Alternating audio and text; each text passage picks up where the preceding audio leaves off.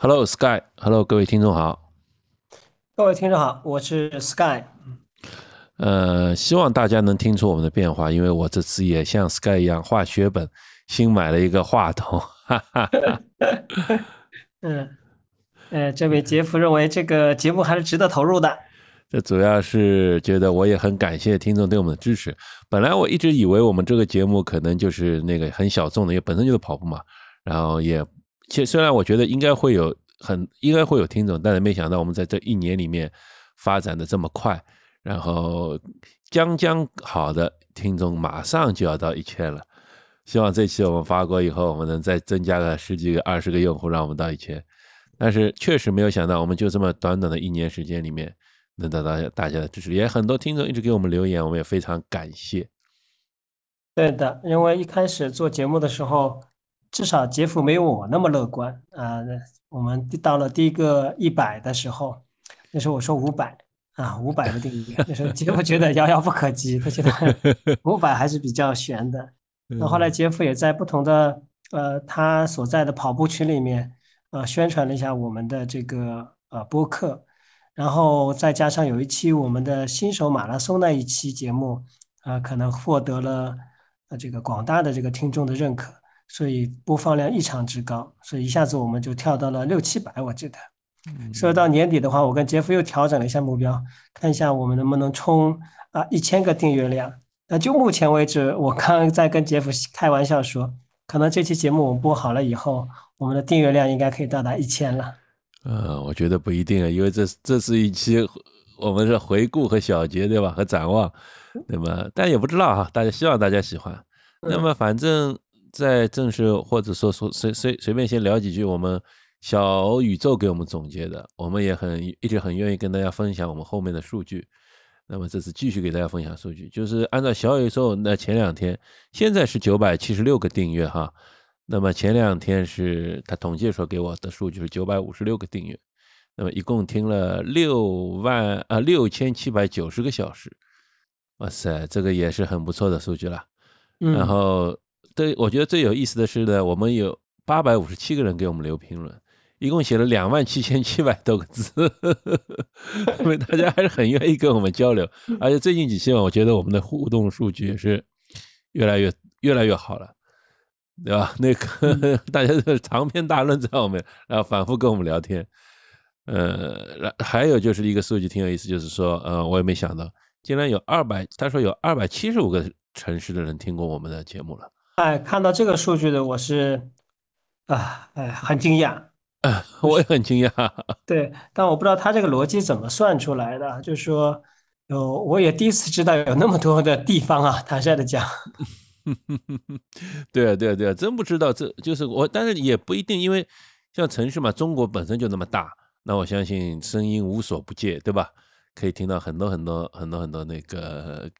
很多城市的小伙伴都能听到我们的节目。啊，小宇宙也是一个比较不错的平台。我我前两天把我们的这个节目转到了喜马拉雅上，这个喜马拉雅上，我现在看了，感觉就是它它已经不是力推那些个人的那些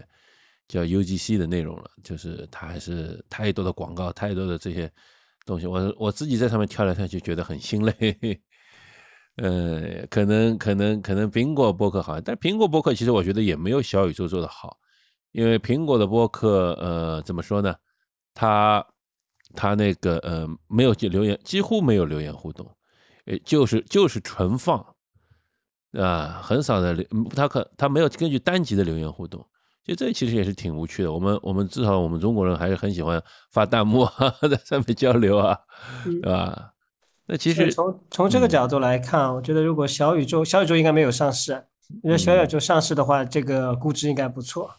就说你在这种呃用户的体验嘛，还有播放者的这种体验嘛，因为我也看了这个喜马拉雅和这个苹果的这个播客上面，因为这个好像这个算法或者说它所目前所关注的点还是非常不同的。我觉得小宇宙的互动感还是非常强的，然后相对来说比较简洁。是啊，小宇宙其实挺好用的。苹果呢，就是我用起来也是觉得太太怎么说啊，太孤立了，太。太西方化和和我们其实和我们中国人使用习惯不是太接近。就你找到你去找节目，找到你听，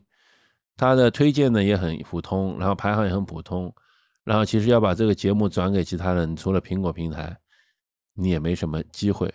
所以确实是，确实是感觉没有小宇宙好用。但是我希望，我觉得好像，呃，有有有有，我听到有人说，像荔枝 FM 啊，或者或者 QQ 音乐上面也有，也可以做个人播客的，这就是那个呃音频播放。但是我就不知道这个好用不好用，大家有什么可以给我们推荐一两个，觉得平时用起来还不错的，或者说还是那个的。虽然我们现在挺喜欢小宇宙，它使用也很简单，数据也很详细，但其他的平台我们也不不介意会放。如果大家有什么平台可以推荐给我们。OK，还有什么其他数据跟我们分享吗？其他数据其实我觉得，呃，就是和上次也没有太多的变化吧。嗯，就是就是就是呃呃那个完播率啊，一些个人一些普通播放数据啊什么，就就是就是很很常规数据，其实我们每期都在跟大家讲的是吧？嗯，呃，也没有什么什么特别的可以可以可以那个特别交流的。嗯，不知道那个 Sky，你觉得有什么吗？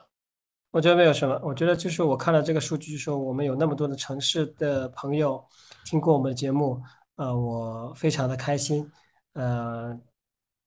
我们可以通过声音的这种交流的方式，可以到达你的耳朵。其实挺神奇的哈。嗯嗯嗯，哎呀，然后我们来简单简单回顾一下一些一些精选的留言吧。嗯，那个，就像我们前面半年我们做过这个这么一次节目，对吧？嗯，就是我们我们就是呃，把挑选留言。首先就是我们就呃，今天可能会拉的时间长一点，我们就随便挑选一些啊。呃，比如说那个呃，就是我们在半年之后的那一期，其实也算挺好的节目。就是我们为什么要第二十九期，我们为什么要跑步这一集里面，那我就摘选几个留言跟大家交流交流。比如说呃。艾丽在那留言说：“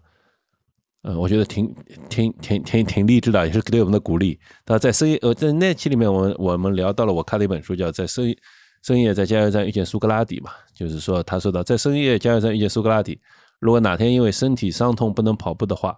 打败我的肯定不是我的身体，打败我的是我的精神已经放弃了。所以他说 Never give up，主这里我 Never give up，主这就是一个。”玩了一个谐音梗，嗯，但是嗯，我觉得这个对我们是很大的鼓励。嗯，然后这一期里面很多很多听众也表达了一些要坚持跑步啊，要关于自己跑步的爱好的想法，所以呃，我觉得这这些这这这一期就是呃这些我挑挑出来跟大家大家跟大家分享的，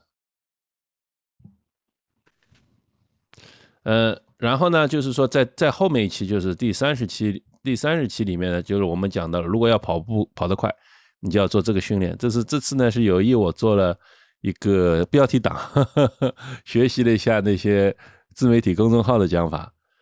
是，但这期其实我觉得讲的内容还是蛮严肃的。嗯，就是呃，客观的强调了一下，就是除了我们大家跑跑步的人都都。都讲到了我们的那个身体的训练，跑强度、跑间歇、体重、体质、力量训练等等，但确实很少有讲到就是关于精神力量的训练。因为我对我们跑步来说，其实呃，你的身体固然重要，但其实我们也有个说法嘛，身体占三三成，你的精神力量占七成。如果你不训练你的精神韧度的话，就是就也也不一定跑得好。那么我们在那期里面也总结了一些训练方法，包括低心率跑啊，包括一些训练方法等等。所以，呃，这期里面也有很多听众跟我们交互，比如说有人提到这个受伤的可能性是，和也也有人也有人跟也老白在跟我们交流了一下，就是到底受伤是因为大跑量长时间呢，还是因为强度造成的呢？对吧？因为强度快了可能会受伤，但是其实你你强度降低了，但是你跑的时间量。大时间长也有可能会受伤，对吧？对，这个有关节至少关节受冲击的次数多了。嗯嗯，在这里呢，我要跟大家做一个我个人的一个小插曲啊，跟大家讲一下。其实我呃是比较多的会在条件恶劣的情况下去跑步，比方说在夏天下雨啊，如果不是打雷的话，啊，我一般如果今天我有训练计划，我一般都会出去跑。那在冬季的时候呢，也同样如此。比方说这个天气非常不好，一般是比较冷啊，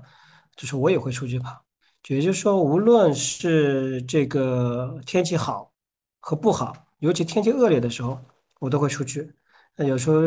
夏天雨下的比较大，我还会撑把阳伞在路上去跑。呃，我倒不是完全建议大家这样去尝试，但是我觉得，在你身体条件或者你的保护装备得当的情况下，我觉得还是去会呃可以值得去尝试一下。呃，就说在这种天气跑步的时候，第一个你会看到马路上基本上是没有人的，那有限的人会也会看到你觉得你很奇怪的啊，会向你投来这个注目礼的。但是经过这种比较恶劣的情况，相对来说比较恶劣的情况，呃的跑步，你的精神力量其实会加强的。就是说，呃，你心里会有一个潜意识，你会认为我在这么恶劣的天气下，我都可以训练，我都可以跑步。那还有一些其他情况我克服不了的吗？这个其实蛮重要的，尤其比方在夏天的时候，呃，天气特别热，如果你可以完成一两个在天气异常热的情况下的这种跑步，对你之后的，比方参加比赛或者训练，会产生非常大的这个呃心理上和精神上的强大感。包括冬季也是一样的，就是我建议大家可以去稍微尝试一下，在恶劣的情况下。当前提是保护好自己的情况下，去尝试一下这种训练，会带给你超出训练本身的这种收获。呃，是的，我补充一句，就是说，呃，这种训练方法我们不推荐新手来进行训练，就是因为我知道我听懂听我们节目有很多新手，但是如果你还是呃，我几乎可以这么，我们就这么这么划分吧。如果你已经能够完成一个马拉松。那你适当的调整一些这训参与这些训练是很好的，但是如果你还在呃刚刚开始学习跑步或者刚刚进步阶段，我们不建议这么做。就是我以前也经常在下雨天跑步，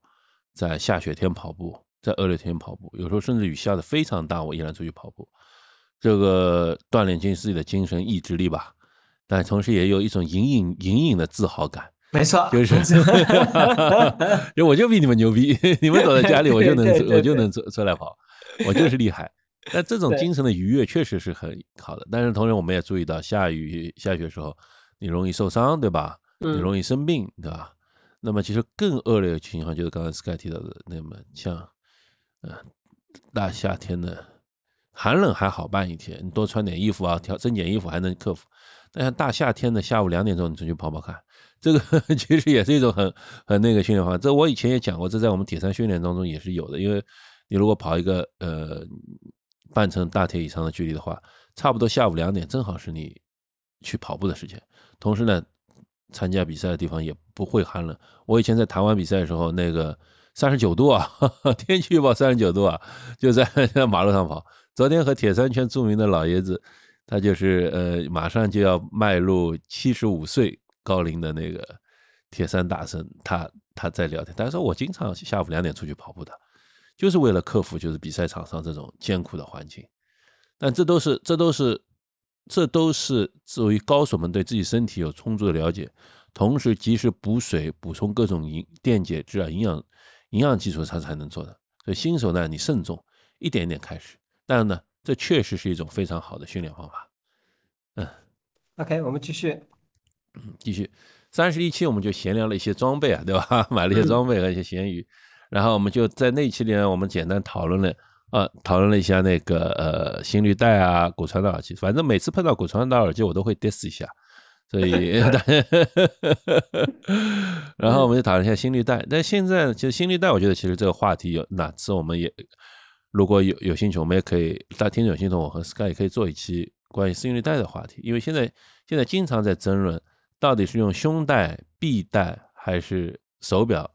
那么然后呢？其实现在还有很多人玩的 Swift 这种 健身，就是跑步机上打游戏这种类似于这样打呃打的。那么心率带呢，又可以变成一个传感器，然后把这个嗯很多速度啊什么心率数据都给发出去。同时呢，心率带本身现在也富含了很多功能，因为心率带可以记可以呃记录你的跑姿数据啊。有些甚至可以记录功，可以帮你模拟功率啊，呃，都是有的。然后现在，比如还有那个，曾经我在做过测试，在健身房里用苹果手表连上跑步机，然后进行进行那个数据记录啊等等。这个其实也是挺有趣的话题。反正大家的主要关注点都是在它准不准，在它 怎么戴才好，就是磨不磨，是这样子是吧？嗯。哎呀，反正如果如果大家有兴趣的话呢，我们也可以到时候，嗯，做一期给大家。做在这一期给大家讲一讲哈，嗯嗯，然后在第三十二期的时候呢，我们全我这期应该是杰夫正好啊空档，我采访了这个呃全马二三零的小英，那这个有点小遗憾，就说他当时录音的时候，他的整个的信号不是特别好，所以从他那边传过的声音呢，呃稍微我觉得稍微欠缺了一些，但是呃这期节目呢，其实播放量没有。我们其他节目那么高，呃，但是有点意思，就是事后呢，很多呃这个听众，包括最近一段时间还听了这期节目，然后给了一些反馈意见。那在这个当中呢，就说呃，其实我个人觉得，如果你想从事越野跑，呃的听众在里面可以呃收获不少。然后的话呢。呃，他们认为这个这个嘉宾其实蛮厉害的。那这个嘉宾的确是蛮厉害的，因为呃，他的越野跑成绩和他的全马成绩都非常不错。然后他很多经验跟我们啊这个进行分享。大家很有意思，就是糯米胖团子啊，这个最近可能迷上了我们的这个播客。我在开玩笑的跟你讲，我说照你这么听下去的话，我们更新的速度根本跟不上你了。呃，我们现在已经尝试一周两更了，不过这个不是常态，这个大家不要指望我们真的一周两更。呃，如果有空，我们尽量多更哈。然后的话呢，这个呃有这个我们有浙江的一位听众用茅台洗脚，他的意思呢就是说我们多邀请一些呃狠人来这个来呃跟我们进行一些分享，跟听众们进行互动。那其实我们本身今年是有这些计划的，我们也尝试了邀请了啊前后三位嘉宾，然后的话呢，我们之后呢，我们跟老白已经预预约了呃这个至少两期的这个呃啊不是老白是跑在北国的爸爸啊已经预约了两期的节目，对，那呃是这样子的，就说呃我在之前也跟大家有沟通过，就是的确有很多人呃大家看他跑得很厉害。但是他真正的可以帮你交流的，或者他可以通过语音的方式跟你交流出来的，其实我呃接触的不是那么多。就有的人水平很高，但是他可以把他水怎么样获得这个水平高的，或者他们有很好的建议，通过一种语言表达的形式、声音的传送的方式给我们，其实是比较难的。所以我们还寻觅这些这些可以在这个这个我们台上可以呃跟我们一起互动的这些嘉宾。好的呀。那个呃，然后呢，其其实呃挺有意思的，是也是我们比较火的一期，聊一聊那时候正好是刚刚结束的 UTMB 和刚刚发布的高驰 Pace 三，对吧？那么其实其实有有有几有其中有一些呢，我们就是说呃呃，可能就是说后面也回应过大家，但是其中有一段我应我是特地要要摘出来跟大家念一念的。是我们一个呃听众叫吴吴兔吧，W O D T O，他在十二月给我们留言交流，就是他起先提到是呃我们的对于那个他认为那个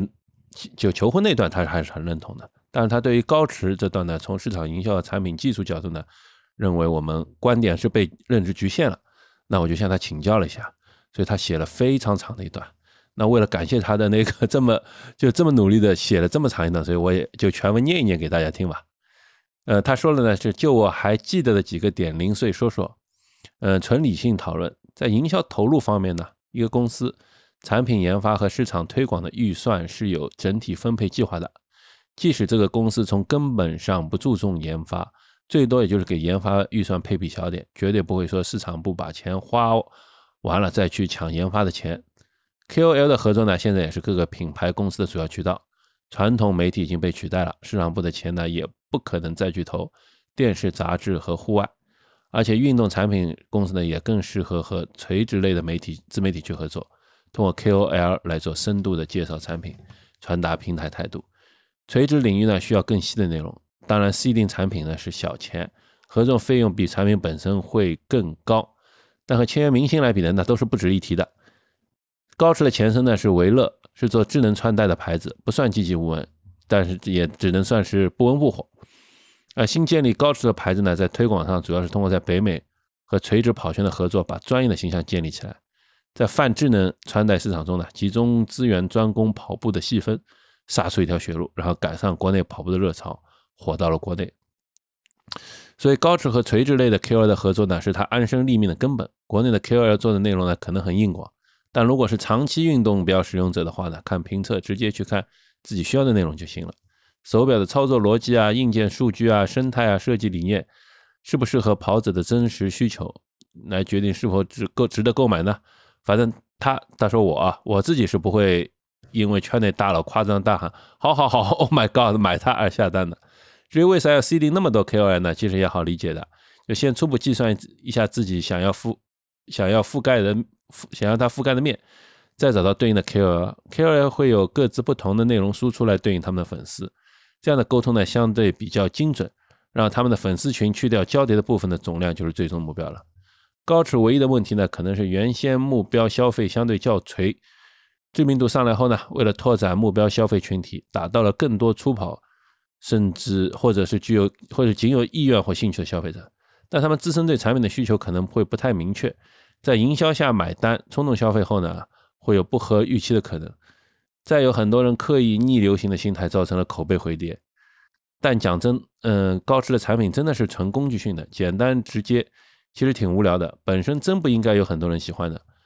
嗯，他说我啊，我之前也是佳明的用户，用了高驰就果断放弃佳明。除了大家诟病的价格高，这是个人问题。夸，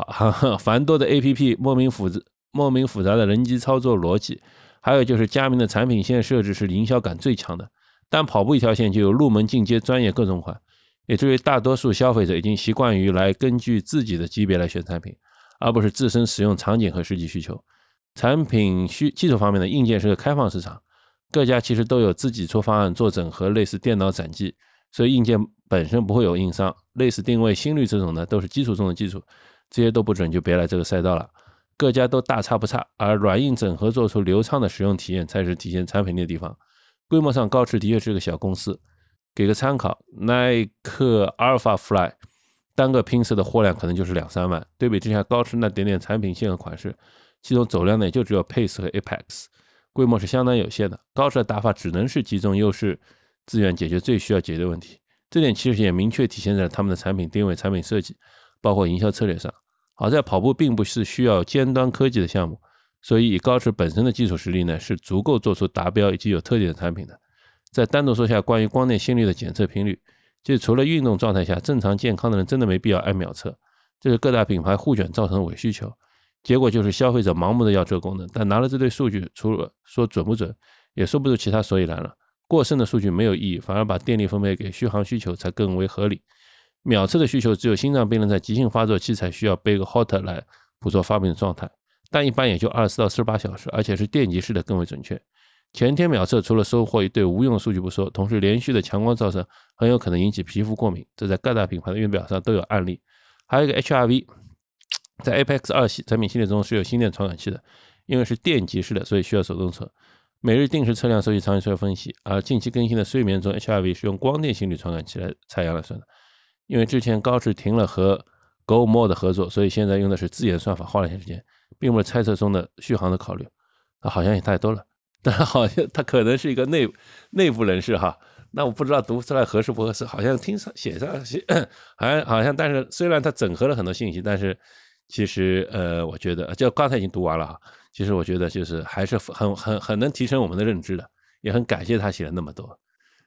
嗯，对这个 Wood Two 的这个呃听众啊，我觉得如果有兴趣的话。那我们也把我们的微信的号加上去了。那希望呢，你可以加一下微信。那我希望在二零二四年有机会的时候呢，我们可以一起来做期节目。就这个话题呢，我们可以再进行一个深入的一个讨论。那就我个人而言，就是说消费其实充满了一种呃感性的认知的。就你写的东西是非常理性的啊，你从一个产品的定位、市场的营销，跟结合它的这个研发。啊，去讲那对于我个人来讲，呃，我从高佳明去跳到高驰，然后我再从高驰回到佳明，那最近又用了 Apple Watch。那我觉得这个就是很感性的，就是说，呃，从消费者本身的角度来讲，他的情绪决定了他很大的这个消费的这个呃呃理念或者他购买的一个商品。所以，呃，这个晚期我们可以再讨论一下。嗯，是的，是的，是的。那个呃，顺便说一下，我们那个嗯，开了一个 Sky 同志开了一个微信号，专门和听众交流。的微信号是 Sky Running。S K Y R U N N I N G Sky Running 二零二三后面有个二零二三的后缀，大家可以加这个微信。我一般如果我没忘记的话，我忘记会编辑，然后把这个 Sky 把这个微信号放在那个呃我们的 Show Note 里面，所以欢迎大家就是有兴趣添加，或者如果你有些东东西想和听众交流的话，也可以添加微信。那么其实，在我们现在做这期就做当时那期节目的时候，那个 H 呃高驰的。HRV 啊，睡眠 HRV 还没有公测，或至少，呃，我如果我们印象没错的话，应该是在内部测试吧。现在几乎所有的高驰手表都用上了 H 睡眠 HRV，包括呃，包括那个叫老款的 Pace 二。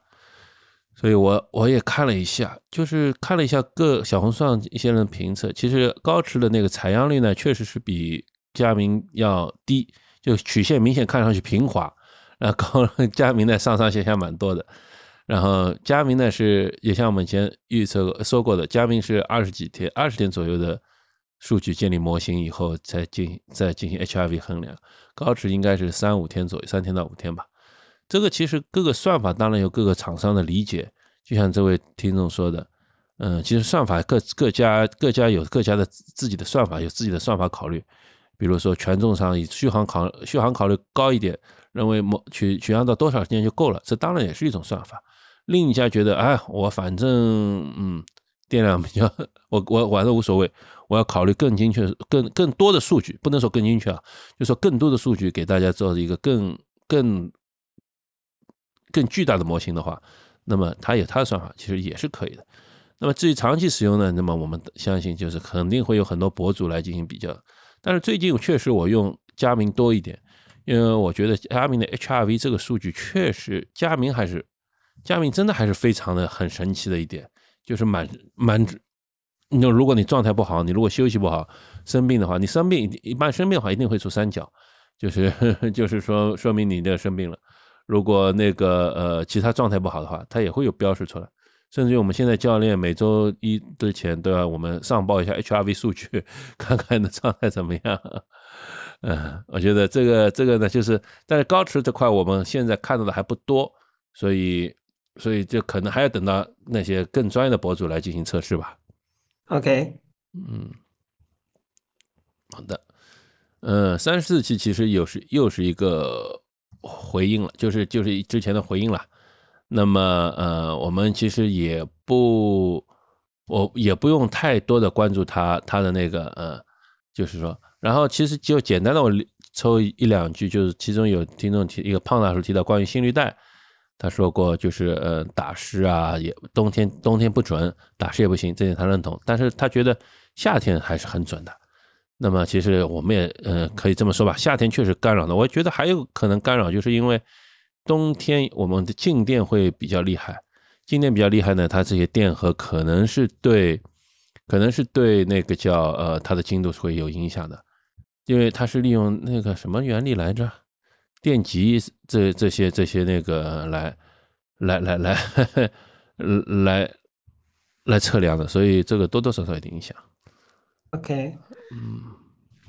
然后的话，在三十五期我们是开始讲了一下这个啊铁人三项啊这一个活动，那这个是应杰夫的这个这个诉求。我们做了嘛？因为杰夫是一个 Iron Man 啊，Iron Man 是啊，是个 Iron Man。那我觉得这里面其实也蛮有意思的，因为呃，这个我首先我从事过铁人三项这项活动，但是我从来没有完成过 这样活动的训练。对对对对对对，嗯。但是铁人三啊，你说。嗯，然后的话呢，我也这个这个看到了，其实我们很多的听众，这个呃，absent 呃，W Y H 一个北京的听众，他说他也参加了这个党旗的这个百万铁人计划，呃俱乐部的这个标铁啊，这个很受感染。就是我觉得，哎，大家既然可以到这个铁人三项这个圈子，那肯定会认识这个当中的一些旗帜性的人物，我觉得也挺有意思。所以说我希望你如果完成标铁以后，或者完成大题以后，来给我们留个言，我们非常期待这一刻的到来。嗯嗯嗯嗯，然后一就是三期铁人三项，其实就是大家可能因为玩铁人三项的相对比较少吧，就是大家的留言也不太多，所以我就简单就是跟大家。把这三期一起放在一起，放在一起过了一下，就是嗯，几乎几乎没有什么什么什么什么的。但但后面就是呃呃，就是让我简让我让我挑一挑挑一挑挑一挑啊，就是说嗯，艾丽也给我们留言了，他说三期都听完了，每次全力以赴是非常难的事情，认真吃饭，认真跑步，认真对待每一件事情，总觉得还有下一次，总觉得还有机会。他。他们呢不太赞同出成绩最好的年纪是在青年，他觉得这个定义有些狭义，年龄放在哪里，年龄放在这里做什么成功的概率都很大，所以希望我们两位主播在安瑞曼和马拉松比赛中呢都能取得自己满意的成绩，认真训练，认真生活，认真喝酒，认真喝酒这条就划掉。我和 Sky 其实喝酒都不太多，对吧？我我我本来跟准备跟杰夫做一期节目，就是我因为我们听众当中很多应该是呃我们上说的可能三十五岁上下。那你肯定会在呃个人生活方面、工作方面会有存在很多压力，或者你会有应酬，所以我们想单独拿一期来讨论一下，在这种工作的压力上面，你会有应酬，那应该怎么样保持你的训练的完整性？所以这也是列入我们明年的这个播客的一期节目。嗯，然后我顺便回应一下艾丽，呃，就刚刚说的，就说呃，因为我的确在我们的节目当中多次提出，就说呃。如果你想出成绩的话，要趁着你的年轻。那我这里面主要强调两点，第一个就是从运动生理学来讲，就是说你在三十岁上下的时候，啊，你的这个整个运动的机能和恢复的机能已经到了一个顶峰了。那我们很多听众的话，应该呃年纪都比较轻，呃，我一直想就是不要浪费你现在当下的这个时间。如果你是一个跑步的一个兴趣的爱好者，并且你对成绩有所追求，那你应该去。认真严肃的去训练，在比较早的时候把你的这个身体基础和成绩打出来，那对你后期的整个的训练是非常有大的帮助的。因为对我个人而言，我自己认为我在这些体育训练当中，我还是有一点小小天赋的。但是我在我适当的年纪，比方说我三岁刚出头，那时候我也喜欢跑步啊，但是我没有找到一个很好的一个科学的训练方法，或者更加严肃的对待这件事情，那我出的成绩相对就会比较晚或者比较累。那这个本身没有什么，这可能是一条路，这是我走的路，我追寻的路。那我在这条路走过的过程当中，我觉得如果回顾当初，有人可以跟我这样说，或者那个时候我更加的有人提醒我，我更加的严肃对这件事情，那可能比较早的时候，我可能会吸取的会更多。就这样子。嗯，好的，就是呃，你是我们后来当中间插了一期，穿插了一期那个 Sky 参与佳明教练培训。的分享的一一期在铁人三项这中间，我这一期呢，就是我们大致上还是和嗯大家去沟通了一下，就是他的一些收获一些东西，嗯，也有听听众补充过，就是说丹尼尔斯心理区间呢是主要来自美国体能协会的推荐的，的补充了我们的那个呃呃那个呃一些一些说法，然后呢，其实另一个听众呢也提到了，就是说一个 A P P 就是是 Sky 应该 Sky 是。把这个名字给忘了，没有在节目里说，就是 VDOT Calc 对吧？这你说了吗？还是没说？我真忘了。VDO VDOT CALC 这个 APP 还可以根据成绩推算不同距离配速，还能根据温度、海拔进行调整。嗯，对吧？嗯，那段白白刚刚补充，就丹尼尔斯的这颗来自哪里？这也是我们在后面几期节目中一直强调的，就是说我们现在看到很多跑步书籍，毫无疑问的专业的。准确的都是西方过来的，欧美的整个的，那所以它的基础数据来自于肯定不是我们亚洲的。那我们知道，就是不同的区域的人，他的整个身体的身体和生理的特征是不一样的。所以其实我们在训练当中也要根据自己的身体状态去调整。那这里面就需要，如果是你个自己是自己的教练，那你就要多读书，多听听我们播客，然后多啊向有经验的人去请教，或者你请教练，要根据自己的身体的状态来进行调节。如果呃这个嗯尽信书不如无书，对不对？那我觉得大家要怀着一个呃科学的心理，嗯，去针对自己的训练。是是是，那个呃，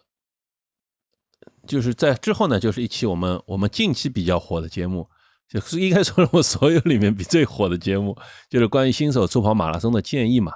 嗯，这个我觉得我们就是把我们就我们经验给大家分享了一下。那么大家就说呢，其中就是关于其中有个留言啊，我推荐大家去看一看，那我就不念了。为什么呢？就是 D Cops 他那个把我们把我们那些讲的内容啊做了一个总结，比我的修诺的写的详细多了。我的修诺的每次都很敷衍了事，但他把我们这里面讲的内容就一二三四五六七八这样一下一下。一样一样都都给都给简单的给列出来，我们非常感谢这位听众，你真的听得非常非常的认真，呃，做到了我们做不到的事情。然后呢，我也很汗颜。然后那个这个这个你的这个头像，D Cops 这个头像我非常喜欢，那我也啊呃有点小小期待，那我希望呢你把我们节目，如果你有。呃，时间把我们节目完全听好以后，那我也邀请你啊，看二零二四年你什么时候有空，我们大家可以一起做期节目啊，我们随便闲聊聊，任何的事情都可以，呃，主题不限啊。嗯，希望你能收到我这条留言。对对对，我相信你应该会听到。就是你你但但作为我们听你也知道，我们其实无所，我们也不是专门讲跑步技术，我们讲很多人生故事，讲很多感跑步感悟，所以也欢迎大家分享一些。你的感悟故事来去跟我们交流，我们并不是那些硬核的 跑跑步博主，对吧？嗯嗯，好，然后在在这期就是做了这期跑跑步火了以后呢，我们忽然来了灵感，就觉得可能就是很多新手可能会对我们，就还还是很很很纠结，很其实新手还很纠结到哪里获得跑步知识啊，获得一些建议啊，获得一些参考。所以从四十期开始呢，我们就做了一个新手的新手的系列，然后给大家讲一些关于那我们我们认为的新手可能需要的一些相关事。比如说，我们大家都知道，跑步一般都是开始跑步，其实百分之九十九的人可能都是希望从减肥开始，对吧？对。那么，那么就是说，我们就是第一期就做了一些做了一些那个呃跑，这就是关于如果你想减肥的话怎么做。我们其实除了跑步以外，还介绍了一些其他的。其他的训练方法，其中有，其中有一位听众还问了，就是说，骑自行车还有动感单车能确保不损伤膝盖吗？这个我也拎出来单独回答了一下，就是如果自行车进行正确的设置的话，首先要调整高度、座椅前后位置，那么和跑步比较呢，是对膝盖损伤相对更小的。另外，合适的锻炼后呢，肌肉会变强，那么更保护膝盖。这我在当时节目里面也回复了。那我现在再提出来说一下，就是其实我最近参加了几次。超级新星的动感单车课，嗯，还挺有意思的，呃，其中也参加了好几次关于他那个呃，就是骑动感骑骑骑车的那个活动。就是作为作为我一个常年骑车的选手，我也很心里对吧充满吐槽。我相信这几期这前这前面呢，我也吐槽过了。啊，这样，但是同时我也再强调一下，就是说，虽然我们学习了一些知识以后，可能很理解这些知识，就是说很懂这很懂了嘛。就是说，呃，姿跑步就姿势不好会对这个有伤害，跑步这个对膝盖有伤害，骑车是姿势不准确会车子有对身体有伤害，然后车车子设定不好可能都有伤害，包括你呃站立摇车骑车的时候再加速再加速的话，就是对膝盖也可能有很大伤害。但是后来呢，我又仔细想，我再强调一遍，我应该讲过了，所以我再强调一遍，就是我们虽然知识很多，但是也不要陷入知识的诅咒，什么都朝知识里套。有人说笑话嘛，就是如果读医学院一年级的学生的话，他会一年级的时候他会把教材上所有的病都生一遍，那看了会觉得自己生这病，看了会觉得自己生病。那么我们也知道，就是不管你做怎么训练，但凡你不是专业级的训练，一周可能就像去动感单车，一周可能一次两次，最多三次四次啊，我就算多一点三次吧，可能普通人。那么你每次四十五十分钟到一小时训练，其中可能真正损伤，可能对你身多少有潜在危害的，可能也就五分钟十分钟，所以不要太担心，不要太介意。这个对你的身上身体的人的身体是非常强壮的，经过几几万十万年的几十万年的那个进化哈，那个非常非常强壮，它是能承受这些压力和变化。呃，虽然在初期的时候会造成一些伤痛，所谓的病痛。但是呢，其实通过合适的锻炼、适当的休息，做一些辅助训练，这些基本上百分之九十几都能克服掉，都能恢复好的。这个是是这个，其实痛就是一种你在进步的表现。我记得最近跑步的时候也在默念啊，这个痛真的是你的朋友，你不要完全。当然不是说痛到很厉害你都要去跑，那跑伤也不行。但是普通的痛痛的话，这个这个还是可以，还是这个是你的朋友，是让你进步的阶梯，对吧？那那之后我们会找一期再专门聊聊这个话题。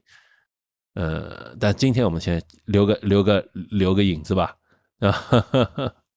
OK，然后在第四十一期的时候开始了我们新手系列当中的一个主题，就是如果决定开始跑步，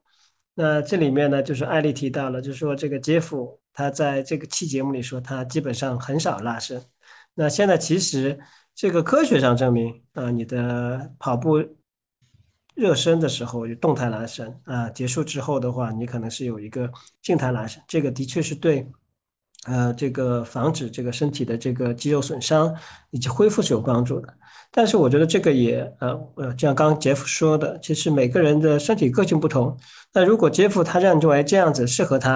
啊，而且他也没有伤病，他的运动成绩可以提高，那我觉得这也是未尝不可的。但是在这里要着重强调一下，呃，市面上有那么多的书。有那么多的专业运动员，其实我们看到他们在之前比赛之前啊，都会做大量的这种动态的这种拉伸，那事后的恢复，那我觉得这是一个主流。那大家呃还是呃就说这个是一个专业的行为，这这不是一个非专业的行为啊，这是我跟大家要呃再次强调一下的。那同时我也跟大家有个新的教分享啊，就是我最近也和。Sky 和一样，就是前一段时间买了那个二十小时血糖监测的，呃，那个在做监测。就是拉伸不拉伸这个话题呢，我们咱各位，我觉得我依然是觉得不太需要拉伸。但你需要，你觉得想拉伸你就拉，怎么舒服怎么做都可以。现在反正也没明确的科学论断支持来。但是我觉得热身还是很重要，因为我发现就是有时候我可能是呃，当然可能和饮食有关系。然后呢，如果我就是不热身就冲出去跑。然后就按照平常配速跑的时话的话，血糖会降得很快。就是如果你快速，就是就是就即使是我平常速度不算快，可能对很多人来说是超慢跑，但是对我本身身体来说，他可能认为你已经进入一个运动状态，那么他就会迅速给你提供能量，把你的血糖供给你。然后呢，他同时这个时候呢来不及把那个呃肝糖或者其存在其他地方糖给给你给你给你供应的话，大概在二十多分钟我就。经历到低血糖了，这正好和也是和理理论数据是相接近，就差不多二十多分钟以后，你的血糖就开始，就人体血液里只能存储二十分钟左右的那个血糖。嗯，还是当时就是我这样一个蛮有算是蛮有经验的人吧，也会犯这种错误，就是看出出手出去跑得快。那么我相信，就是说，如果是作为新手的话，我们觉得也非常要注意这个事情，就是你一定要热身。就是用比较慢的速度开始，缓缓的让身体知道你是在运动了。那同样，比如说我在健身房训练的时候，因为健身房嘛，练练歇歇，练练歇歇，练练歇歇，它的它的血糖上升啊，就是一个很平稳的，就是它就是一个上升，逐渐上升状态。因为身体感觉到你在准备运动了，所以它在调动身体储存能源，给你血液里增加血糖，给你提供能量。就血血液就是就血糖在水水糖呃血糖在血液里就逐渐上升。这主要是因为，呃，他分不清楚你在做什么运动。但是呢，如果是，呃，他但只知道你在运动，那么提供你能量给你弄，给你给你准备准备。那么我们跑步呢，其实也要吸收这个经验，就是用用十到十五分钟。照到他们 Fitton 说起来，你要用十到十五分钟的时间慢慢热身，把身体热起来以后，就是身体热起来以后，不光包括是就拉伸，不是说也说把身体热起来吗？那么你还是要做一个热身，但不一定拉伸，但是你就要做个慢跑。非常慢的跑，慢慢慢慢让身体做好准备，这样才能更让你跑出更好的一个、更好的一个嗯成绩来吧。嗯，然后的话，在这期里面有一个加拿大坐标的叫 Pay Never End 啊，他介绍了一款 A P P 叫 Strava 的这个 A P P。那他说这里面会有一些 Group 的，在 Group 里面呢，大家可以进行一个某一项呃距离的这个测试。那我跟杰夫也在二零二四年会做一期，就是我们经常用的这个跑步用的 APP，以及它具体的功能和它的特点，到时候跟大家进行分享。对，嗯，在下一期就是四十二期里面，我们就赶着双十一做了一个跑步装备的跑步装备的分享，对吧？跑步那期留言也非常非常多，其中呢有那个呃，就是当时我吐槽了一下，他吐槽了一下那个内道，呃，裤子，然后也得到大家的认可，然后也有我们呢也交流一下迪卡侬，关于迪卡侬呢，就是说呃，迪卡侬产品的一些一些一些一些反馈，那么我也就不。一一念了，大家可以在里面看一看。在在这里面啊，你说，你说，你就是后来买了很多那套的东西。呃，那套确实买了一些，但没说特别多，就是买了一两条裤子和一两件衣服吧。你看，呃，我我们两个有一个特征，就是说，你们认为我们吐槽一样产品的时候呢，就说或者我们 diss 一样产品，我们不会去买它的东西。其实不是的。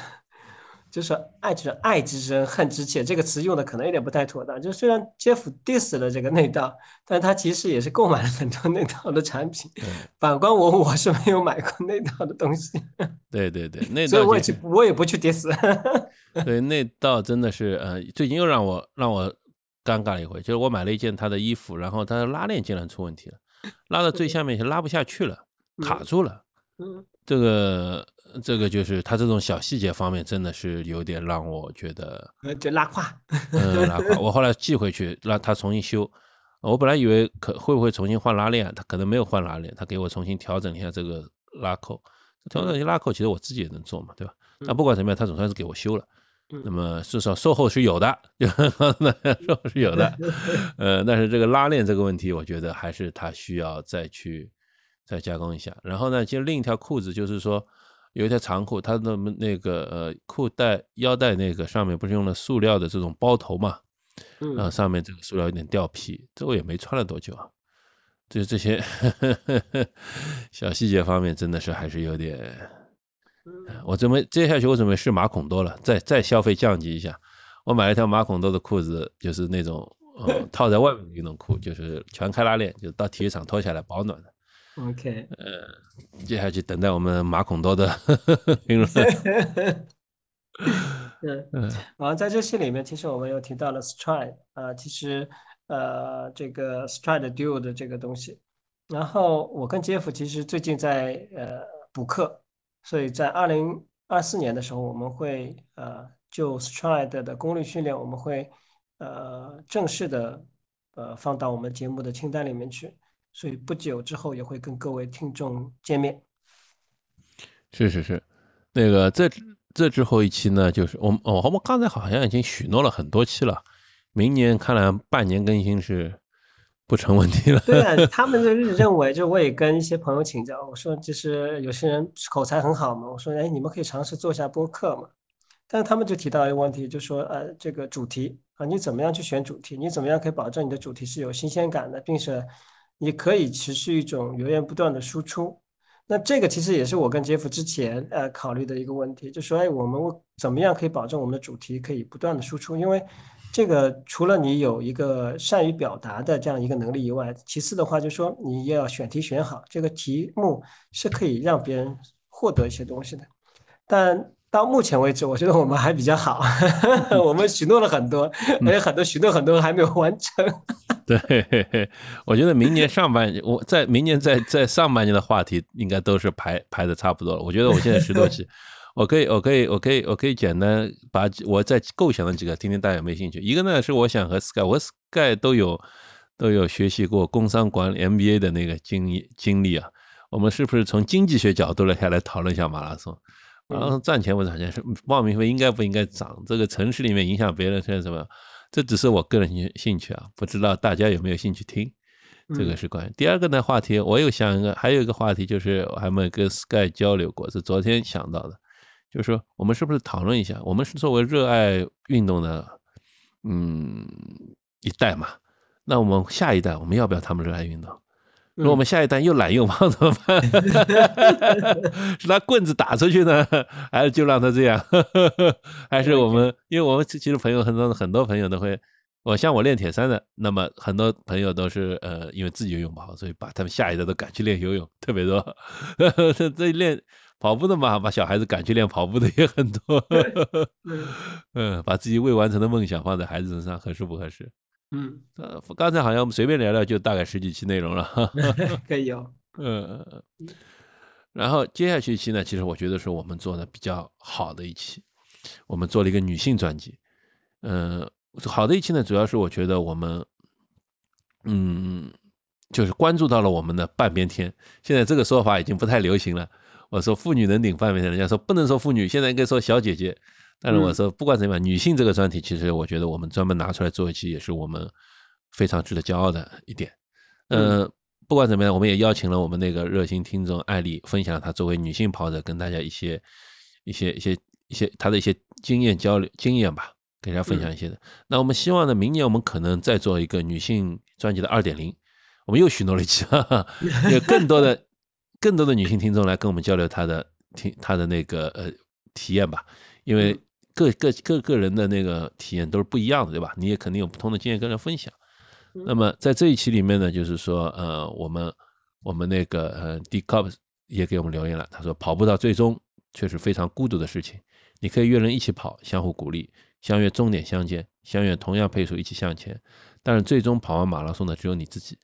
多么像人生的隐喻啊！这个也是总结的非常好，非常精彩。那个，嗯，爱丽丝她她都哭了，听了 看完以后，嗯，其中的那个那个高山流水 A，他也说的，他的首马是三个人，一个女朋友，一个女跑友陪了他十公里，嗯，然后前面太快他跑崩了，然后另一个朋友跑陪了他半程，他去追四三零兔子了，全程没追到，他也跑崩了，带了塞弹也要分他们一人一袋，呃，手马太惨了，都已经太太太内向，没问跑，没问这志愿者要演完。这个没办法，我们跑步人大多是 I 人，对吧？能够跑已经不错了。要他问问那个呃，问那个呃，那个 人家要东西，真的是那个。但是我们觉得，就是说，这为什么专独专门把这个拎出来呢？因为因为 Sky 也留言了，就是我们想做一期，如果有有机会的话，大家希望大家给我们投稿，我们来做一期首马趣事征集，对，又一期的主题，对吧？希望，但是如果你愿意参加节目，好的，蛮好的，你给我们说。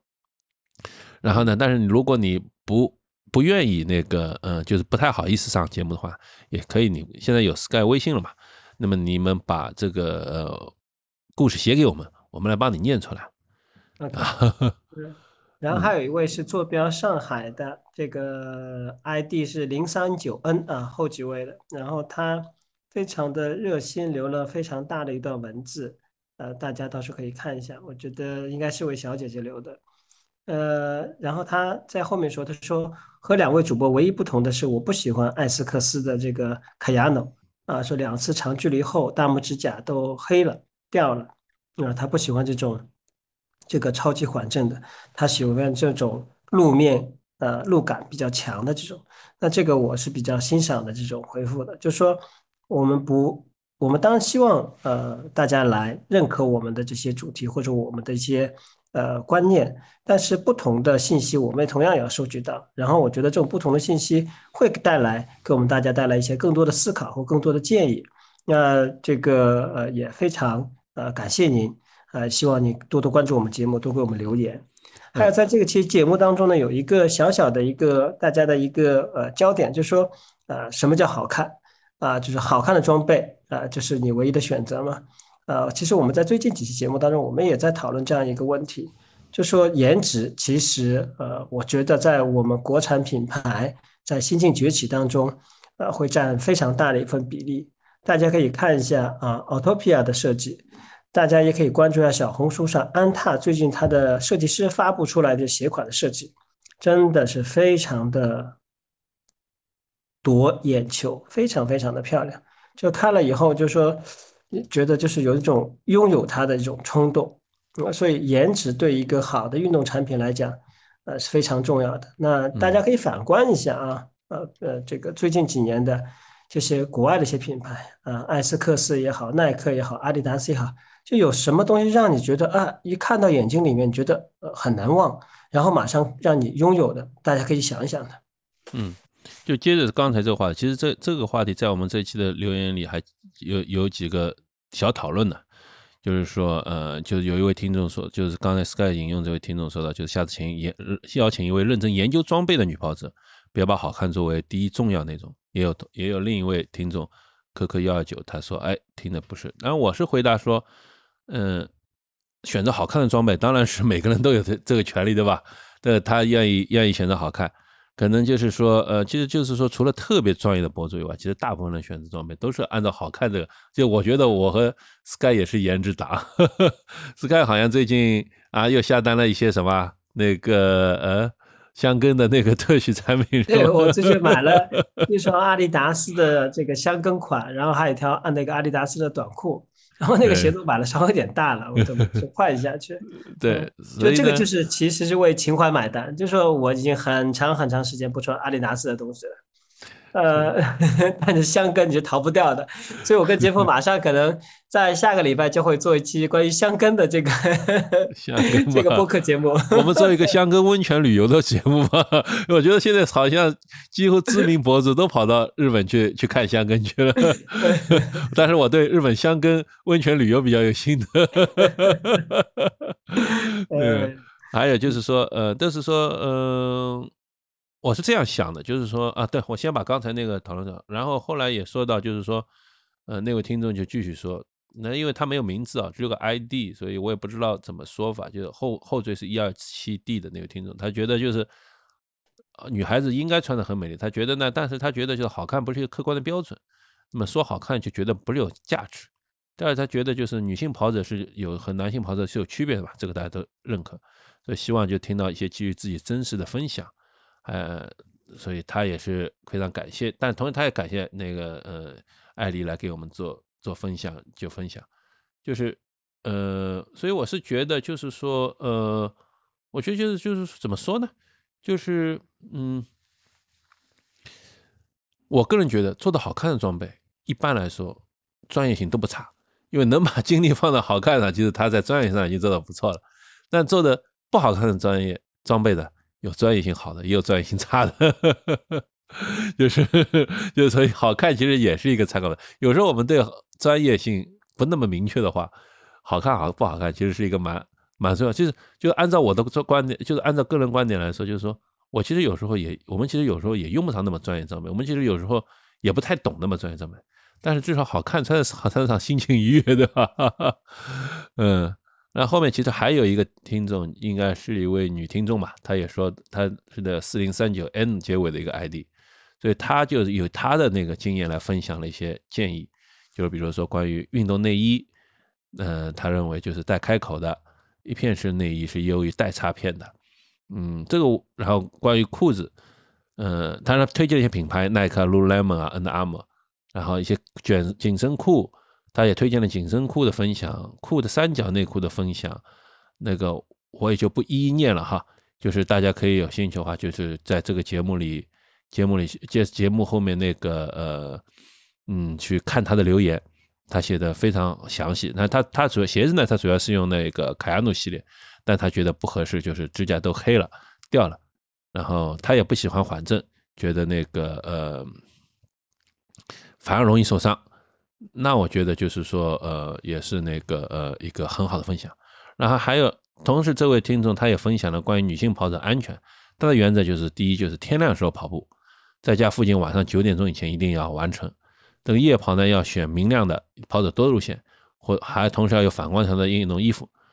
但他说，他也说到，他虽然从来没有意识到，但他发现他自己也从没发过带马路名位置的跑步图。反正这个，我们前两期又做过一个安全专辑，又给大家重新讲了一下，详细聊了一下关于安全的。所以，呃，这个也是我们跟大家跟大家一个一个交流吧。啊，嗯，接下去呢，就是讲到我们第四十四期，四十四期其实也是我们比较火的一期哈。就是讲到了那个上海上海马拉松，上海马拉松。那上海马拉松呢，就是说，呃，我们我们也也有很多听众跟我们留言交流，就是比如说，也有听众，我们是我们的所有几乎啊，我在听着网上所有的博主都讲了上海马拉松的好处，上海马拉松的好。那我们好像是少数几个讲上海马拉松不好的地方的一些 一个两两个博主两个博主吧。那个呃，然后呢，就是说，嗯，我们我们也有听众呢，跟我们有，其实我去听听收集一些讯，就是一些就是之前收集资料的时候，我是听到不少人说它不好，但是博主们不知道为什么，呃，讲起来都都觉得他比较好。那同时也有个听众也也给我们分享了他那个，嗯，觉得不好的体验，比如说寄包的时候很混乱，那个他一个耳机被挤掉了，然后然后他剪了快十分钟，然后手机屏幕同时又被挤碎了，眼睛都刮花了。这位听众也是比较运气不好。然后，然后呢？那个后面还有个听众说了，哦，就就是你呀，在地上捡耳机，但我看到你了，这我觉得也是很有趣的一个朋友圈的巧遇。啊，他也说到，就是前面的跑不快，路还是窄，对吧？然后速度降下来，今年是感觉有退步。呃，许多人喜欢，但是说呢，许多人喜欢用完赛包或者福利来看赛事好不好？但其实赛事组织和细节才是关键的。他说到，就是这位听众说到，他在一九年跑柏林的时候，分区啊。然后调整出出调整出发区，这些都是都是非常好的赛赛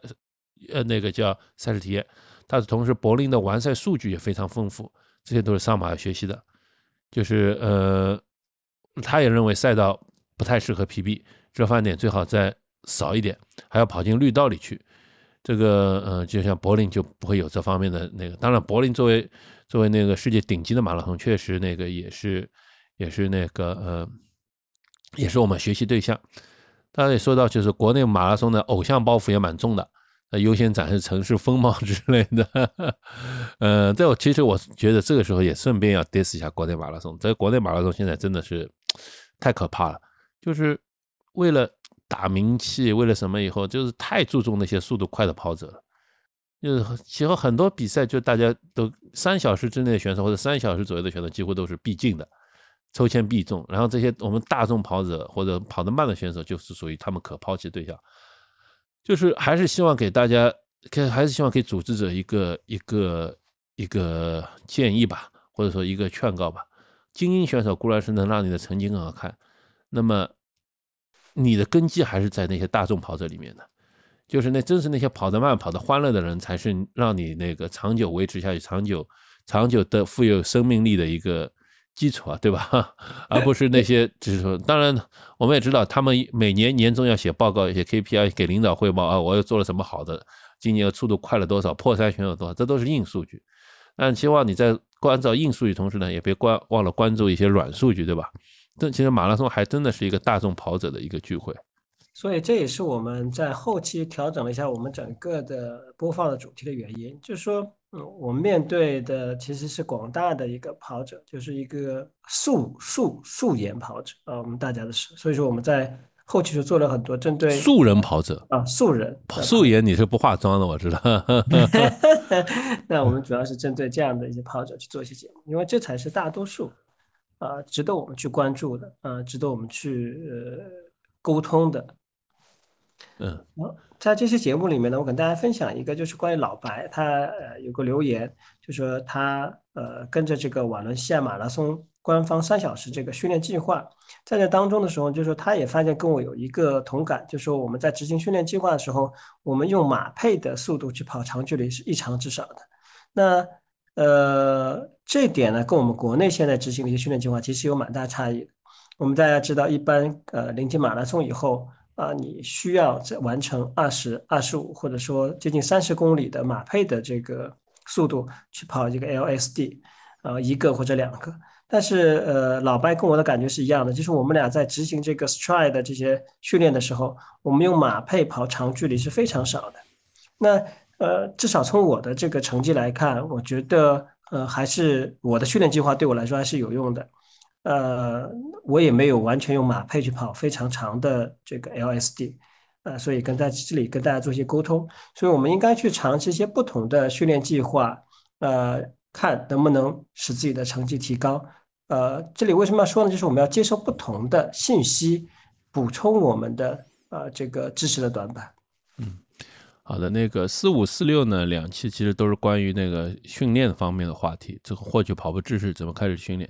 这个里面的讨论呢，就偏重一些具体的知识点和细节，那我这里就不一一的读了，然后大家可以去看一下留言或者有什么问题。因为我相信这个，这有些，比如说我们讨论到乳酸与心率训练啊，讨论 stride 啊，讨论一些跑步训练计划，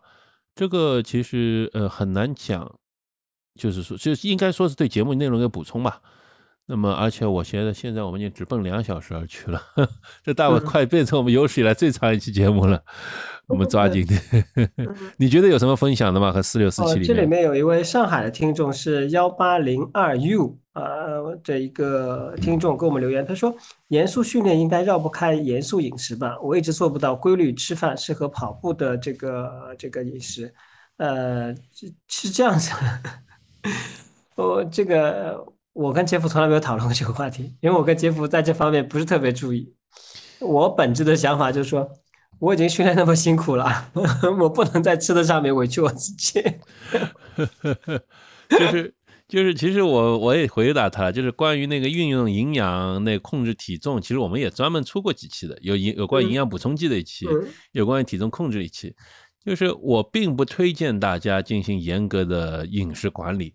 因为首先呢，就是说这个本身就是一件很有争议的事情。比如说你，嗯，就就举个例子，你或者说啊，我们先分一下，如果你是单身汉或者单身姑娘，那么你爱怎么吃怎么吃吧，这个你没什么。但是如果你是家庭跟家家庭一起聚餐的话，那人家都在好好吃饭，哎，一边聊天边，你在那边只吃少油少盐，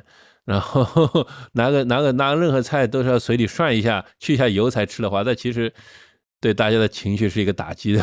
不不是很适合家，不是很利于家庭家庭间营养、家庭和睦。然后你如果你要吃这种，家里人要吃那种，这也不是一种方方方法很好。但但再说呢，就是现在人一讲到饮食，就是要减肥、减脂，就是要少少吃或者让自己跑得更快。这个其实，呃，病之间并不是特别强的关联，因为在这之前，在你减之前，你就有很多事情要做了。你怎么管理好你的健总体健康？你再怎么样，你这个极端饮食法是会对健康有损害的，会影响你免疫力，你生一场病你全毁了。还有包括你怎么规律的训练，你怎么协调工作和训训练的关系，你怎么控制你这些就是疲劳恢复、压力管理，在这个之上全部做好了以后，你再去找它根本就饮食，饮食和其实和刚才那些都有关系。你动饮食，这上面几个项目可能都会被动了，知道我这意思吗？就是说，但。但是就像就像地基打好了，地基你要改的话，房子不就会影响到。但房子，但是如果地基不动，房子上面加一层减一层，稍微修剪的好看一点，可能还是，呃，是你首先要做的。但房子整片弄好以后，再去考虑一点一点的，不要太激进，不要太那个。这个是讲起来是个太复杂的，而且我觉得对大部分人来说也没必要去研究。我研究了一大圈以后，我发现，可能还是 认认真真吃饭。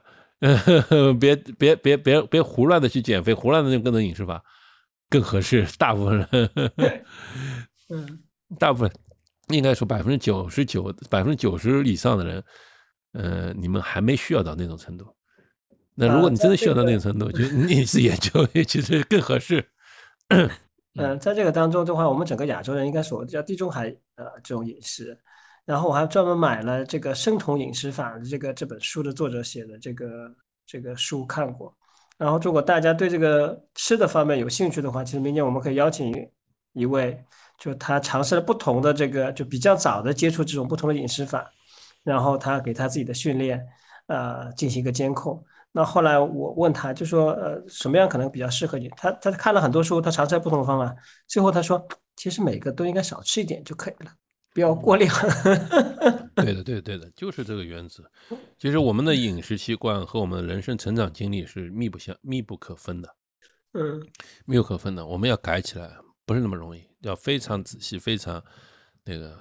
嗯小心那个去去那个去调整啊，并不是说说什么好听，网上说什么好就是好的。OK。哦，然后三期其实我觉得是我们做的比较，然后两期吧，做的是我们比较得意的两期。嗯，这充分体现了我们我的杠精精神和 Sky 的那个呃独立思考能力，就是就是我们为跑差生文具多聊了聊，然后我们又聊了聊那个平安夜，我们要怎么就平安夜，我们还是回到根本，我们要照顾好自己，照顾好我们周围人，这两期对吧？嗯，呃，差生文具多嘛，这个我觉得我们其实。怎么说呢？我一直很不喜欢这个说法，嗯，但是但是在大家喜欢什么？有时候是人家用来自嘲，有时候用来说别人，但是我觉得，嗯，我们还是还是应该从我们的角度来聊一聊这个话题。嗯，其实听众们也也跟我们稍微交流了一下，就是他们也认为我们，呃，我们他甚至有听众给我们推荐了更多的品牌让我们去尝试，对吧？那个，嗯，然后，然后我们再，然后呢，然后我们也也得到听众的赞扬，对吧？比如说，跑在北国猪爸爸说，尽管聊天过程中有各种状况。但是他还是很喜欢这种好友茶歇闲聊的半严谨半调侃气氛，轻松又不觉得装。希望早日订阅破千。反正表扬我们的我都会念一下的。嗯，哎，然后在这个平安夜特辑里面啊，有几个留言啊，是让我其实蛮感动的。啊，我其实看了以后，其实，哎，我谢谢你们，谢谢你们啊，谢谢你们对杰夫说这个栏目的这个关注。啊，你们对我们呃过于褒奖了，非常感谢啊！啊，这个 D Cops 就说这个呃说他要离开上海了啊，非常感谢在他在这段时间的呃跟我们的播客这种语音的交流啊，非常感谢你的持续的关注啊，耐心的给我们每次的这个留言啊，我们也非常高兴在通过播客可以认识到你啊，非常感谢你，也希望你以后越来越开心。还有顺利，那还有呃，这个这个一个听众呃给我们留言，就说认为我们是年度最佳播客。哎呀，我天天呐，太开心了，听了之后，呃，太棒了，谢谢你。然后当然还有些这个啊，这个 Never End 这个加拿大的，我刚刚也读过你的，那你用繁体字打的，你打了两段文字，我耐心的看了两遍，我才把这东西给看过了，我觉得好想笑。我 嗯，谢谢你，谢谢你。然后我们 Sky 同志在这里还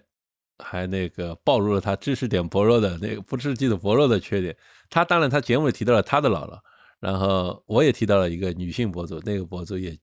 听众说是不是问我是不是姥姥？Sky 就是呃刚也是他以为说的是他姥姥那件事情，对吧？那 不是那没有注意到这是那个那个听众说的是另一个博主。啊，我就提示了他一下，嗯嗯，好的，嗯，最后接下去嘛，就是我们最新的一期了，是吧？嗯，最新一期，嗯，最新一期是关于讲到那个呃，我们的一些就是回归了技术篇，怎么讲到一个贴身层的贴身层的东西？嗯，确实，这那也有听众跟我们一起吐槽了一下迪卡侬的迪卡侬的产品。迪卡侬确实是，嗯，有优点有缺点，我们我们也要，呃，就是辩证的看吧。虽然最近他所谓的 Patagonia R 一平替，对吧，又火，Sky 也 diss 了一下，但是它其实，嗯，价格价格还是一个重要的影响因素。这个迪卡侬就属于我前面刚才前面说的那种，呃，颜值不高，但是 好看性没有，但是实用性的有一些的品牌。对吧？而且它这个实用性也很诡异，有些实用性是可以，有些实用性就是很让人觉得抓狂。就像我一直很抓狂一点，它的越野跑背包里装不下它自己的越野跑水壶水瓶，这个不知道产品设计的人是怎么想的。适配性没有考虑好。但但凡把自己的产品拿来拿来试一下，就就就就就就好了嘛，就知道了。然后的话，在这期节目里面啊，就关于这个贴身层，其实我们主要想。表达的就是我们里面着重介绍的是美丽奴羊毛的这种材质的特性，呃，然后，哎，我看了后面留言，因为我们在这个节目当中说到，就说，哎，在冬季，呃，洗澡以后你会觉得皮肤比较干，那我们认为可能是水的问题，也可能是你擦的沐浴露的问题，也可能你皮肤本质的问题。那我觉得这个留言里面这个，呃，糯米胖团子他就说了，啊，这个就说，啊，皮肤干燥导致痒的症状可以试试沐浴油。啊，这皮肤这个医生推荐的，然后下面有好多听众在下面留言，告诉我啊，要擦身体乳，啊，这个这个全身都要擦，我我觉得挺有意思。听了这个以后，我去买了两种不同的沐浴油，我试试看。好吧，好吧，好吧，好了，我们的节目近半年的回顾就完成了。嗯，那么呃，我们年终总结也是算做完了吗？呃，差不多做完了。呃，那么我们说到到现这个节目录制这个可开始，我们的小目标一千个还没完成，但是也非常接近了，应该差不多今年年内，我相信应该能完成个九百八十几个，大概差不多吧。嗯，也超过我们这这次。这样吧好，那我们我们接下来要不要继续谈一谈二零二四年的目标呢？呃，要谈一下的。第一个呢，我觉得一开始我想，嗯，是不是定两千个订阅啊？我们有两千订阅。杰夫说，嗯，这个好像这目标有点低啊。所以我们看一下，我们二零二四年能不能有一个小小的提升，我们能做到五千个订阅者啊？我觉得有点难，但是我们会跳一跳的。哎呀，那个呃，对我们希望争取我们这这个东西是越来越快，我们希望能争取做到五千个，算是给我们自己一点压力嘛，对吧？嗯。嗯嗯、然后呢？然后后还有什么目标吗？呃，我们在做最初的节目的时候，跟杰夫在探讨的，其实杰夫呃呃有一直有一个想法，跟我这个我们俩是完全一致的，就说我们认为做一个播客类节目是可以把我们的呃讯息传达给我们每一位的听众，呃，那往高尚一点想的话，就是如果我们有益的信息被您接收到了，那我觉得这也是一种佛教里面说的，啊，是一种福报，就是你可以把你的正能量或正向的信息传递给他。这是我们俩都完全认可的。当做做节目的最初期的时候，我也跟杰夫讲了，我希望呃我们的这个节目可以被一些品牌呃去认可，我们可以尝试在商业上面的一种探索。包括杰夫也刚刚说了，哎，就说我们可以就我们读过的 MBA 的一些课程，呃，跟大家进行一些分享啊，从马拉松赛事或者从其他的东西。那本身我们其实在运营一个品牌啊，在小宇宙里面，我们运营着杰夫说。那我们在新的一年当中，我们会尝试一下啊，是不是可以跟一些品牌进行合作？那这个其实我们我跟杰夫心中都是有一些警惕性的，因为我们不愿意去被呃品牌或者说呃呃合作的人去绑架啊，这是我们一直非常警惕的，我们也一直在警示我们自己。所以说，当有一天我们如果合作了，然后发生这种情况了，我希望我们忠实听众要毫不犹豫的、尖锐的来指出我们这种情况，啊，这也是对我们俩的一种督促。嗯好的，好的，嗯，那个 Sky 刚才对我们又提出了更高的要求哈，嗯。那我们也会做一些更好的，比如说做一些那个呃呃，克服我的懒病，把 show note 写得更好一点。但是这个很难克服，因为有时候想想，你如果写得太详细了，人家就不要听了。嗯，然后你那个，但是其实我到我们，我觉得我们这个节目，或尤其是这种声音类的节目，不是说光去教人家一些知识，你要教知识，你看书看什么都是都是很简单的，你主打一个陪伴嘛，对吧？就哎是你在跑步时候无聊无聊的时候，你这或者想睡觉的时候开着听听催眠也好，你跑步的时候打打发打发无聊也好，所以有时候是我们一些莫名其妙的呃莫名其妙的一些一些一些东西可能打动了你，而不是那些我们所讲专业知识。我我我我虽然虽然一直很自豪我们专业知识还可以，但是我们两个人也并没有说什么世界，别说世界了，在这个在这个就是小宇宙平台上的那些专业的那些嗯。呃专业的那些呃教练或专业运动员里面或专业博主里面，我们都都谈不上是排得上号的，对吧？只能说主打一个陪伴。对 嗯嗯，然后的话，我们也讨论了说，啊，我们呃在二零二四年可能做的一些节目，刚刚在节目回顾当中也跟各位去讲了。那我们可能呃还是围绕着，比方跑步装备啊、训练的方法和你可以使用的训练的工具。同时呢，我们也会围绕着新闻的热点，就是体育新闻的啊这个热点，跟大家做一些我们的一些呃分析和分享。嗯嗯嗯，好的，呃，那么关于节目的一些一些东西，我们讲了一些。那么关于个人的目标，你有什么跟大家分享的吗？呃，在这里呢，跟大家立一个小的 flag，我先立啊，接下去杰夫来立。好吧，对，大家知道我对这个比赛我一直是比较慎重的，因为这个有很多方面的因素，就是我要珍视我的这个珍惜我的这个训练的过程。呃，那明年呢，我现在报了一个无锡的马拉松啊、那你是直通的对吧？没有，那无锡的话，它是这样子，因为我以前没有参加过无锡马拉松，所以它官方说会收到我的报名以后，他知道如果你去年啊、你历史的马拉松成绩在三小时十分还三小时零五以内，你是可以直通的。那我在等这个消息。你把上马的成绩发给他，那他说他自己会调的，他说他哦可以，他们可能现在成绩是联网的，那这是一个。那上半年呢有一个无锡马拉松，下半年呢我还是照例会参加上海马拉松，啊，就是明年就准备两场马拉松。但中间的话呢，因为我好久好久没有参加越野的比赛了，我想明年呢在这两场马拉松之间呢，啊，去参加一场五十公里的越野赛，呃，我希望可以在六小时三十分钟以内可以完成。所以呢，如果呃各位听众你听到我这个信息以后呢，也可以告诉我一下，我在这个当中啊哪场越野赛你可能会参加，或者你推荐我参加哪场越野赛，那我们希望可以在赛道上偶遇。谢谢啊。呃，不要吧，我们去参加宁海吧。宁海听着了跟我们宁海偶遇吧。宁海其实也可以，因为我去过一次，觉得宁海那个总体还不错的。嗯，那我觉得可能对我们来说就是宁海跟柴谷啊。柴谷报不上，我也不想报。柴谷就是，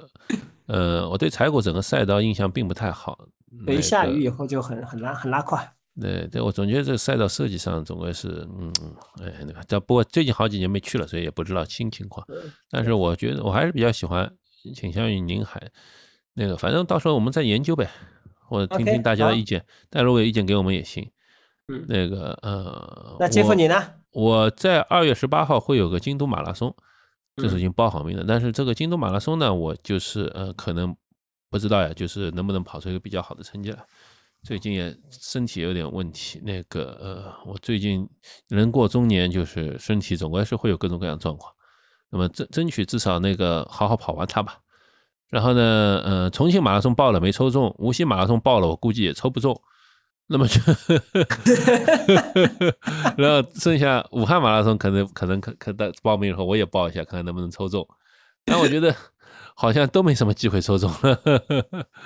呃，这个到时候再看吧。就是那如果都抽不中的话，那我可能上半年也就不比了，不比了，那我就转，因为我现在报报了一个跑步马拉松训练营，大概也就正好三月底四月头上会结营。那么我其实已经报了一场 Ironman 大铁，是九月十五号在日本北海道的那个大铁。我曾经立下誓言的，说日本但凡有 Ironman，我就参加，尤其是北海道那个我会，所以这是一旦出一一一旦开报了，我就我就毫不犹豫的报了。我们先不管能不能成，先不管能不能完成它，但我至少给自己立下这个目标。呃 Ironman 这个比赛是以前年轻的时候没了解，这个也是勇于报名了，但是现在看起来，实在是一场非常艰难的旅程。但是既然报了，那就好好去准备，游泳、骑车、跑步，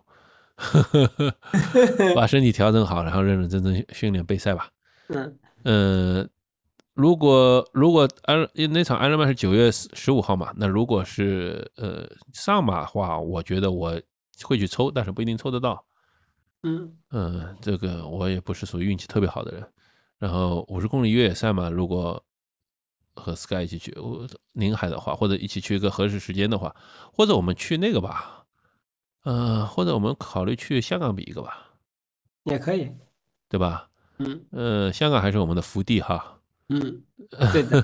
国内国内比赛太多多的，我都说有时候有点选择障碍症，不知道去参加哪场好。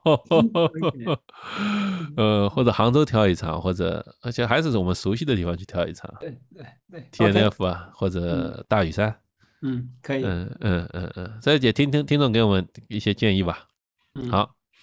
嗯，然后的话，我们想，我们今年的话，呃，到这边呢，基本上已经结束了。二零二四年的话，呃，包括杰夫刚说他可能，呃，不是可能，他已经报名了这个北海道的 Ironman。那我们也会尝试在新的一年当中，我们通过呃微信啊、呃、跟大家加强联系。那因为大家都比较忙嘛，啊，那我们会通过朋友圈把我们的一些训练的内容跟大家进行一个即时的分享。就说可能我没有办法在每期节目当中告诉你们啊，我今天训练什么内容啊，但是我们希望可以跟通过朋友圈跟大家进行互动。然后的话呢，其实我跟杰夫也讨论过，说我们是不是要呃组一个群，但是呃不好意思，我们现在没有想好这件事情，我们短时间内不会做这件事情。那我们还是希望通过播客这样一个内容，或通过朋友圈这样的一个信息反馈，跟大家得呃有一个即时的交流。是的，然后我在想一个想法，就是如果我们添加一些，呃，就是就是训练的交流，大家有没有兴趣？就比如说我们，呃，我我和 Sky 或者经常就就谈一谈我们上周的训练，训练什么内容，一些时间强度安排，一些训练的反馈体会，就是纯纯的像这样讲的话，不知道会不会有人有兴趣听？呃，大家可以给我们留言哈。就是我们当然我们我们这档节目就是是比较轻松轻松交流的，对吧？然后各种内容都有。但如果是我们弄一个专门纯训练的，不知道 有没有人有兴趣，或者你希望听到什么样的内容，也可以那个也也显示一下我们的专业性。因为明年毕竟要开始认真训练了哈。对。然后的话呢，就是说，呃，其实我们有很多呃忠实的粉丝，呃，你们给我们留了很多言，我们刚刚在上述的呃。回溯当中啊也播放了。那在新的一年当中呢，就是第一个，我们肯定希望呃，如果你有时间，我们大家可以一起做节目。那也对其他的一些呃这个订阅者来讲，如果有兴趣，那你可以邮件给我们或加微信，把你的一些呃语音发给我们。那我们可以把它合作成一期或者两期的节目，分享给大家去播放声音。但这当然呢，我们也会告诉你一些要点，你可能一些敏感的信息。或者个人信息不愿意跟大家分享的没有问题，呃，你只是分享一下你想跟大家分享的内容。嗯，好的，那么呃，好像就讲到这里就差不多了。嗯嗯，我们这一期足够陪伴大家一个 LSD 了。够了够了。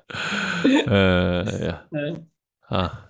啊，因为这个应该是二零二三年最后一期节目了。那在这里呢，呃。Sky 呢，祝大家在新的一个新的一年当中，啊，身体健康，啊，家人和睦，然后你训练顺利，然后可以达到你理想的成绩。非常感谢过去一年的啊，对杰夫说的这个陪伴，呃，你们很多留言看得我非常的感动，也是支持我在有的时候，嗯。不是那么有热情的时候，我可以去呃坚持完成我的训练，让我很好的完成我的比赛。啊，其实你们给了我很大的支持，呃，在此我非常的感谢各位，谢谢你们。嗯，也谢谢大家，就是嗯，我也祝愿大家新的一年里啊，能够照顾好自己，照顾好周围的人。就像我们的节目说的，成绩不成绩的，其实嗯是一个目标，但是我相信过更好的过好我们这一生，才是我们的一个终极目标，对吧？谢谢大家。谢谢各位，对，谢谢，拜拜，拜拜，嗯。